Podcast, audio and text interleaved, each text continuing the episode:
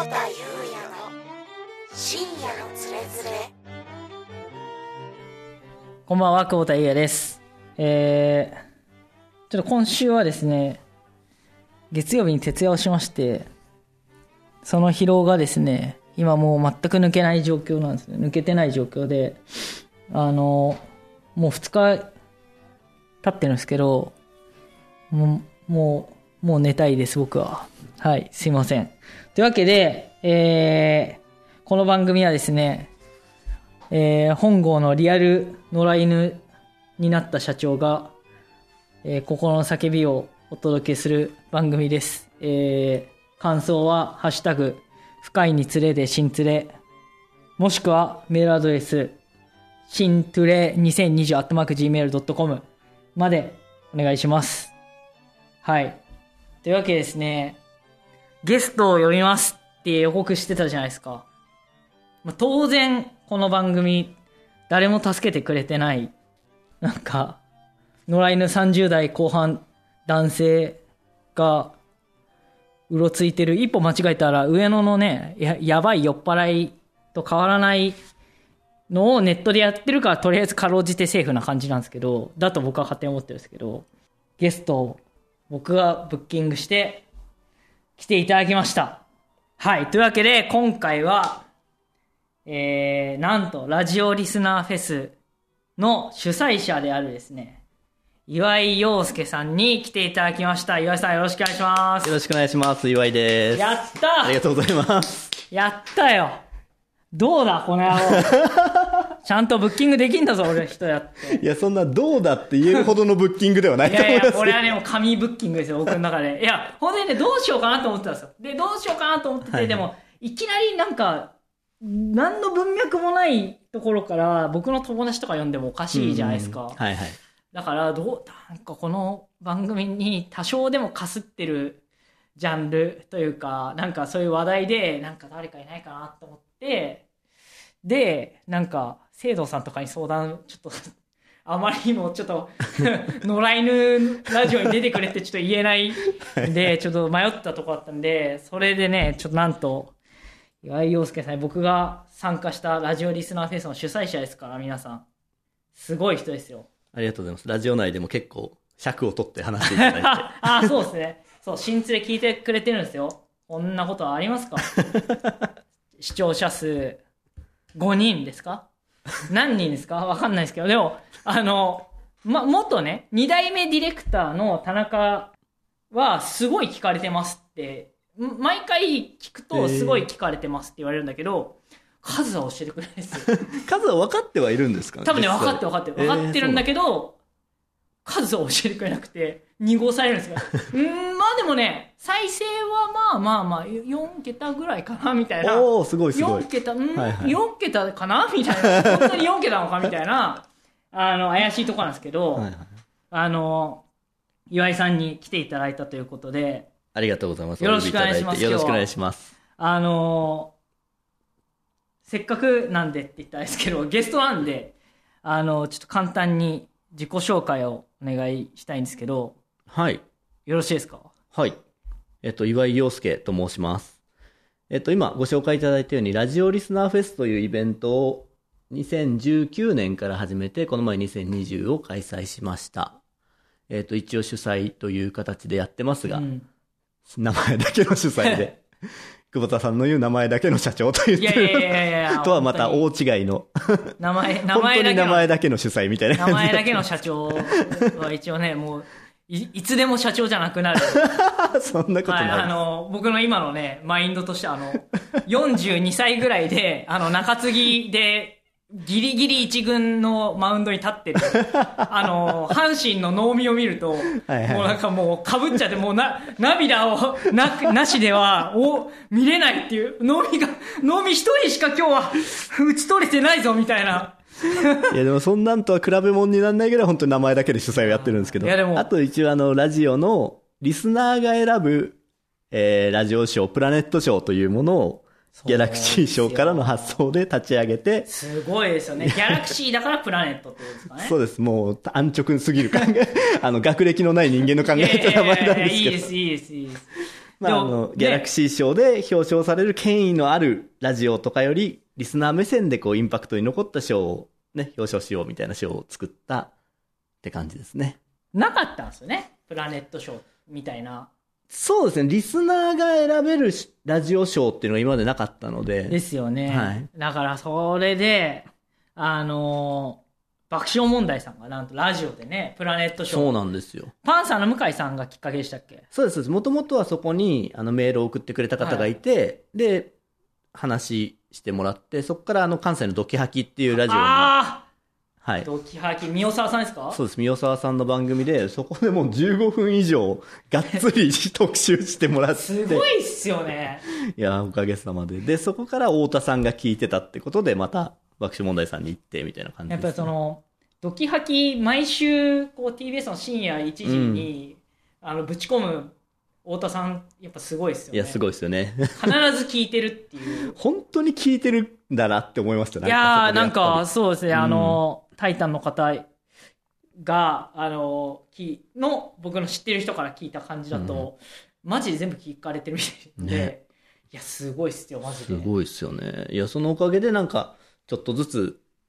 話に上るようになってきたなって感じですね。もうだからラジオ業界の今最先端をものすごい最高峰もいいとこだと思うんですけど、ラジオの最先端ですよマジでねオードリーのオールナイトニッポンでファーストサマーウイカ佐久間信之のオールナイトニッポン2部ね、はいはい、そしてプラネットショーいや僕よくこれ始めてから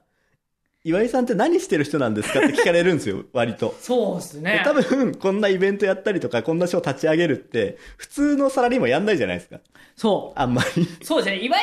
さんはイベント屋さんではないんですよね。いやそうなんですよ、別にこれを本業にしてるわけでもなく、本業じゃないですよね。やればやるほど赤を垂れ流してるって感じなんで今ちなみにラジオリスナーフェスこの間のね、はい、石井元ディレクターになるかな、はい、そうですね、今日本放送の、ね、石井ひかるさんイベント、はい担当されてるけど、で、聖堂さん来て、うんはい、で、井口さん。そうですね。ウエストランドさん、ラランドさんとかね、ランパンプスさんとかいろいろ出ていただいて、ね、はい。で、終始あれだったんですがね、マイナス一桁万円ぐらいですね。ああ、マイナス一桁。でもね、グッズがまだ売ってますよね。まだ締め切りじゃないですか。あれはもう永遠に売り続けようと思って。じゃあね、皆さん、これ聞いた人はね、ぜひ、ラジオリスナーフェス、物販かグッズで調べていただければきっと出ますからこれ聞いてね、ほとんどの人が見てもないイベントのグッズを買ってくれっていう見てもないイベントで、しかも実際のこれ聞いてる人数は僕の実測では今のところ数人なので、どれだけパフォーマンス高いか分かんないちなみに僕は買いました。ありがとうございます。はい、買っていただいて。一応あれですからね、新連れのビジュアルを担当してる三野さんっていうイラストレーターさんがメインビジュアルをずっとラジオリスナーフェスやってくれてるので、もうね、新連れファミリーになってますからそうです、岩井陽介ファミリーとも言ってるんで僕勝手に岩井陽介ファミリー、はい、かつ新連れファミリーってもう誰なんだって言うんですけど新連れファミリーの三野さんのね、うんうん、デザインですから、これはもう皆さん買ってください。そうですね、とりあえずオートバンクの社員の方がみんな買ってもらえれば、はい、ぜひねお願いします。今赤字ですからラジオリスナーフェス、ラジオ好きな人はやっぱりぜひ聞いてほしい。僕はマジであんなね、やっぱりラジオリスナーがこう集まるイベントってなんか、うん、みんなすごいちゃんとお金払ってなんか独特な雰囲気あるじゃないですか、はいはい、でもなんかそこですごいこうなんて言うんだろう、そこのイベントではの熱量はすごいけど、うん、あんまりこうみんなあんま群れないから、まあそうですね、だからなんていうんだろうね、そういうこうなんだろうな、リスナー発信でそれが出るってやっぱすごいですよね、うん、僕見たその99の岡村さんの歌謡祭とかでリスナー一同みたいな花があいうのは見るんですけど、うん、あれ以外あんま見たことないですよね、そのリスナーが集まってなんかみたいな。そうです。まあ、イベントを主催するとき、大体なんかこう、うん、はがき職人の人たちが集まって大喜利ライブやったりとかはやってるのがたまにあるんですけど、はいはい、本当に僕なんて、そもそもただのラジオリスナーなんですよっていう、ただのラジオリスナーの中でも、だいぶ後ろの方のリスナーなんで、まず名前を誰も知らない人間が主催し、プロの人たちが出演するライブをやるっていうことが、相当やっぱり特殊なことなので。めちゃくちゃいいっていうかね、僕はそれ素晴らしいことだと思いますけどね。やっぱラジオってなんかやっぱハードル高いじゃないですか。そうなんですよ ね意外と、はい、そうなんですよ。公共の電波使ってるんだけど、うんうんうん、で聞けばハマるし面白いんだけど、うん、なんかその面白さを伝えるの結構時間かかるっていうか。そうなんですよね。結構ラジオよく聞く人でも、新しい自分が知らない人のラジオ聞くってかなり実はハードル高くて、それをまあフェスにしちゃえばその回に出てる人のトークはまあ聞いてくれるでしょうみたいな感じで、なんか結構おかげさまで感想とかではこれ聞き始めましたとかっていうのがいただいてるので、それは本当嬉しかったですね。いやだから次回来年になるんですかね、ラジオリスナーフェスは。まだ何にもマジで決まってないマジでこんなに決まってないのかってぐらい決まってないですけど、いやもうねこれはありますよ、はい、3回やりたいですよね。はい。この間の箱は何人だったんでしたっけ？ 100 ぐらいですか？フルで入れれば170ぐらい多分入るんですけど、まあ、コロナで半分ぐらいで、多分結局80入れてないと思いますね、お客さん。はい。いやじゃあもう次回はもういろんな人もだ、佐久間さんとかいろいろね呼んで。すごいですね。そうなん。いやわかんないですよ。こんなところで名前出していいのかって。いやわかんないです。一説によるとこれも僕の久保田文春の調査に、はいはい、調査報道ですけど、はい、露出が激しすぎるから、はい、ちょっと調整しろっていうのが発生してるっていうのを、うん、あ本人にですか？その本人の意向と関係なく、はいはいはい、普通にお前何イベントしてんだっていう話が。いやだってフォーラム A でやる人ですからね。すごいっすよ。いやあれはびっくりしましたね。来週ぐらいからですね、チケット先行。いやでもあれもだからラジオリスナーフェスの中で石井さんがもうオールナイトニッポンゼロの中でもいくつかイベント決まってんのがあって、はいはい、もう近いうちに発表しますって言ってたやつがもうまさに佐久間さんと水溜りボンドのやつだったんです。水溜りボンドさんね。はいはいはい。そういうのもなんか面白かったですね。イベントで聞いてた人だけが分かることというか。いや良かったです、ね。聖堂さんの本の話とかもあったじゃないですか。ああ、昨日ね持ってきてました。あ、本当ですか。ハリウッドリメイク桃太郎。そうあれ持ってきて、僕には憲法なかったです。一冊しか持ってきてなくて、はいはいはい、すごいもったいぶって。いやーちょっとね今日一冊しかないからねお相手のみのりちゃんだっけにしか渡せなかったね。俺はもらえなかったけど。いや僕はちゃんと予約しましたよ。あマジですか。はい、いやーそれもうちょっとねまた聖堂さん。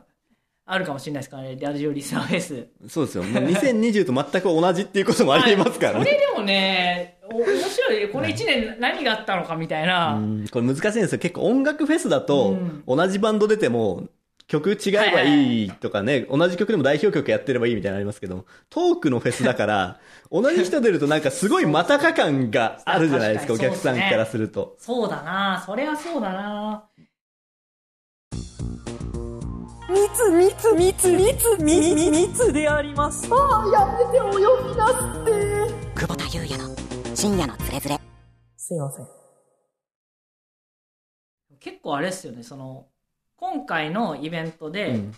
まあまあすごい人たちが出てるじゃないですか。そうですね、おかげさまで、はい、だからその上ってなるとなんかより。い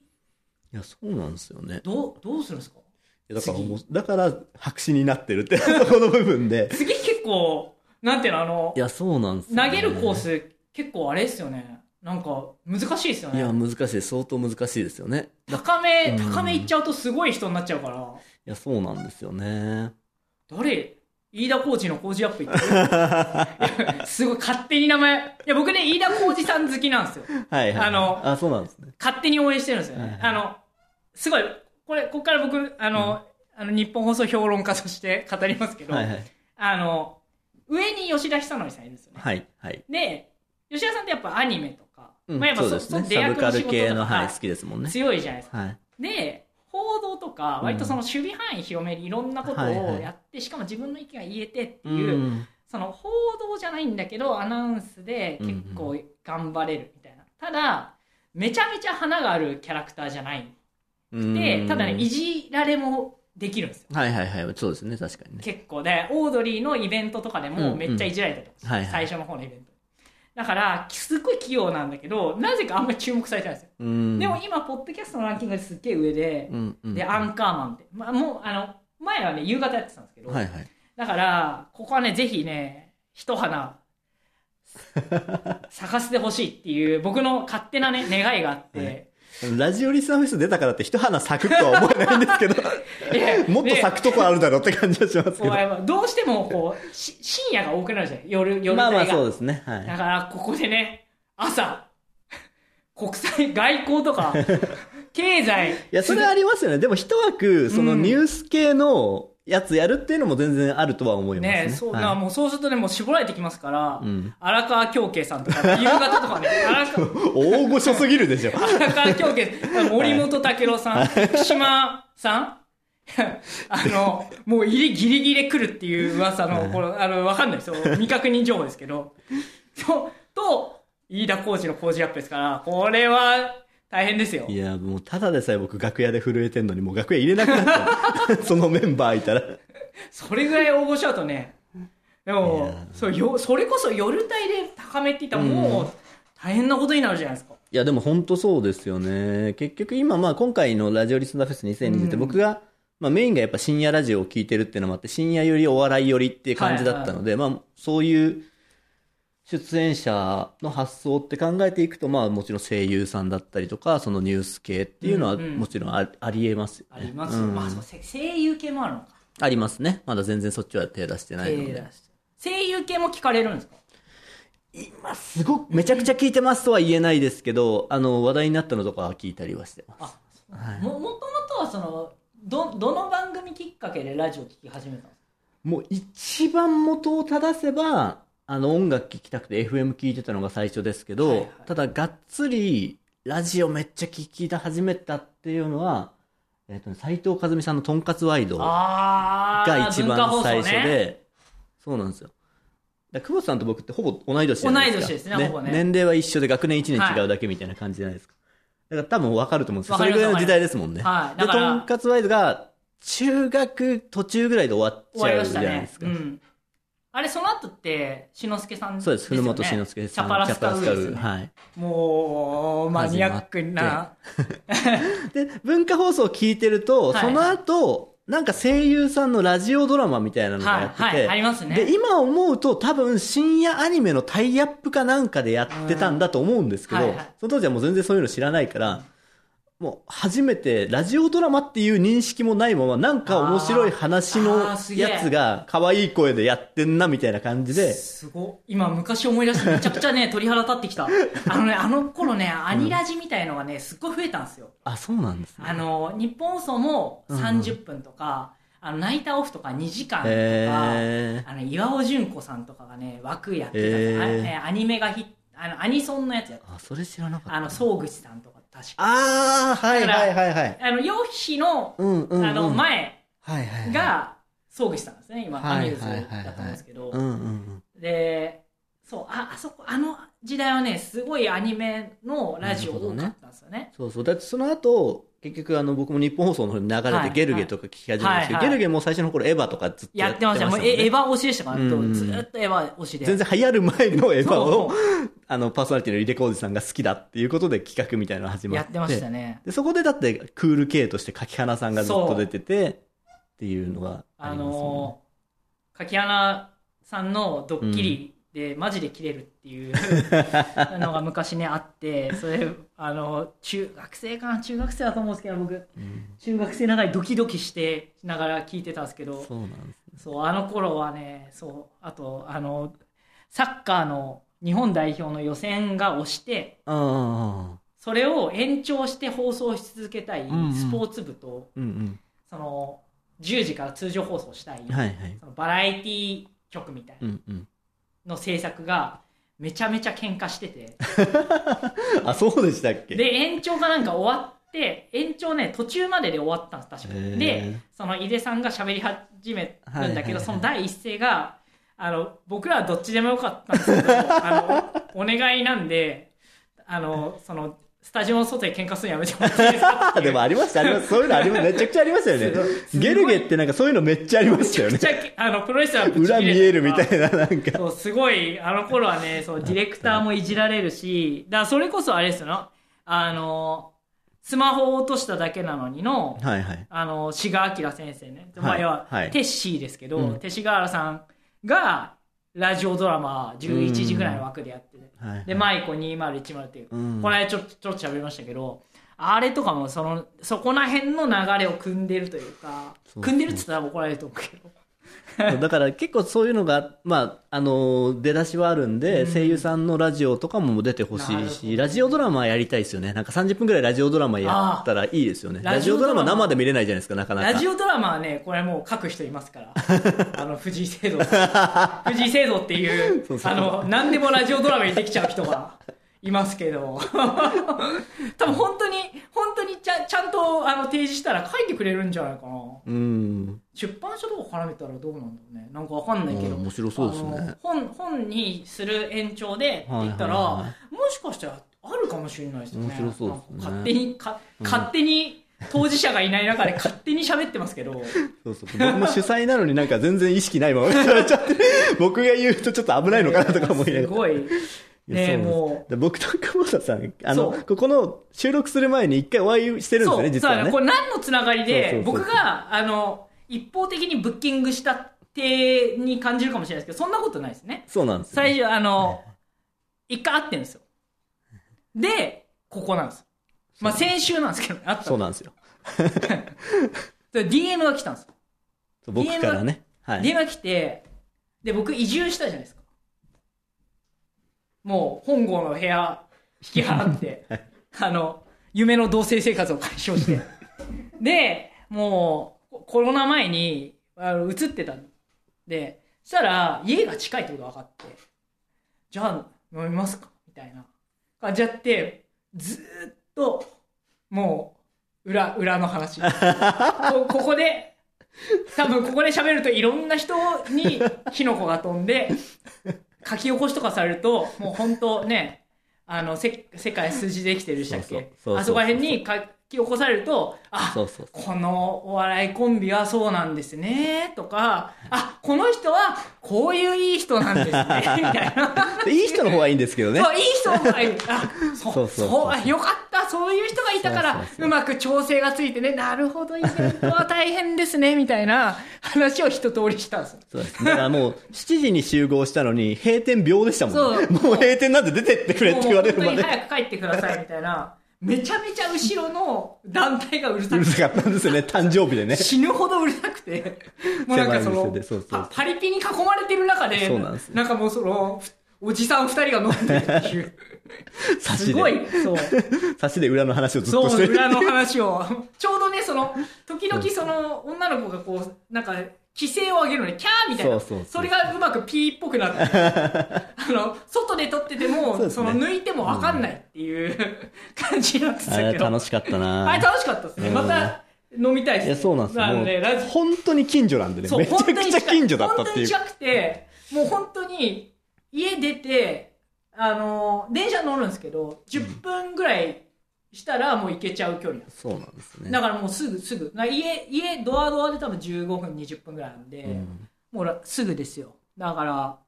いやラジオの話できる人ってあんまりいないですよね。いや、そうですね。ね、うん、なんかだからね、うちとかだとほら仕事も絡むことがまあまああるじゃないですか。はいはいはい。なんで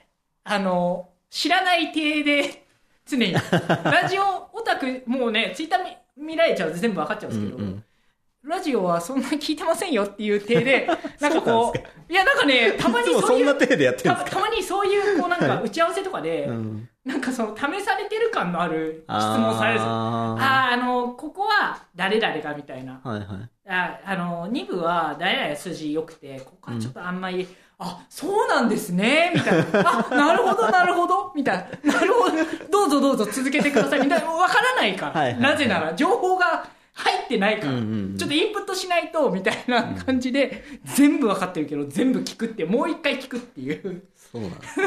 のをやってるんで、そうなかなかねラジオの話ねこうフラッとできる人いないですから、そうですね、大変貴重な感じではあったんですけど、うん、そう、それですぐですよ、もうだからいや、そうなんです、そうなんです、2週連続ですよ。そうそうね、僕らのスペシャルウィークは終わらなかった、僕らのスペシャルウィークは終わらないまさに清さん今週めちゃくちゃ伊集院さんディスってめちゃめちゃ皮肉を言ってたっていうね。スペシャルウィークなのに、なしにしたのに、スペシャルウィークっぽい編成になってるっていうあれっていう。あれなんか俺、山里さんの番組に出るけど、みたいな。そうですよね。うん、すごい。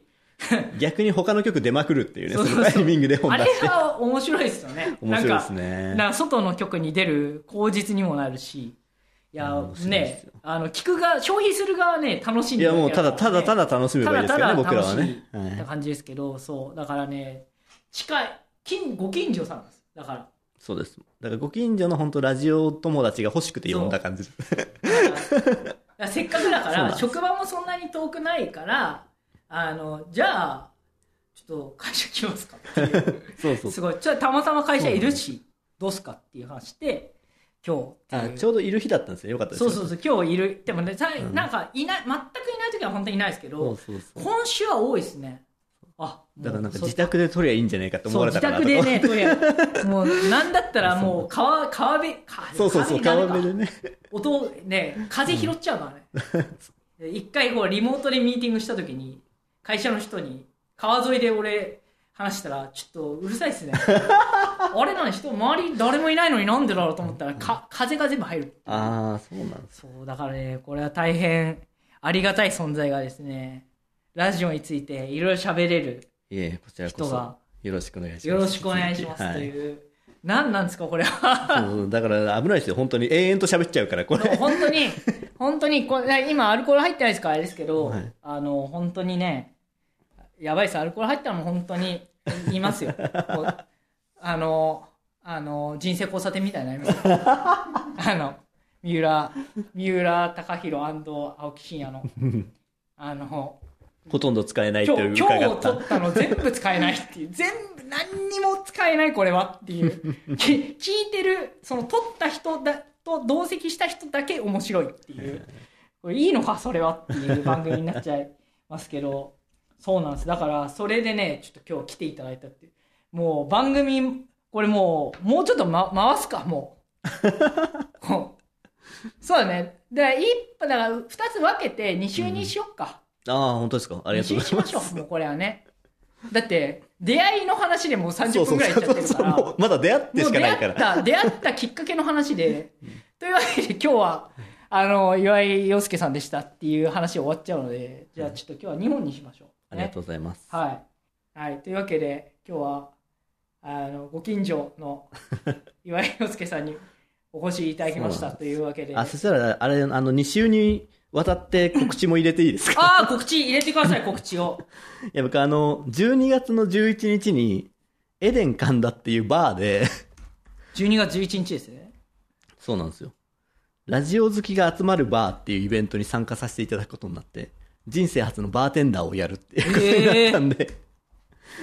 はい。あ、本当はエデン神田ってあるわそうなんですよ、まあ、そんな大きくないお店らしいんですけどなんかこうイベントで貸してくれるバーみたいなところ主催は別の菅野さんっていう女性の方がやってるんですけど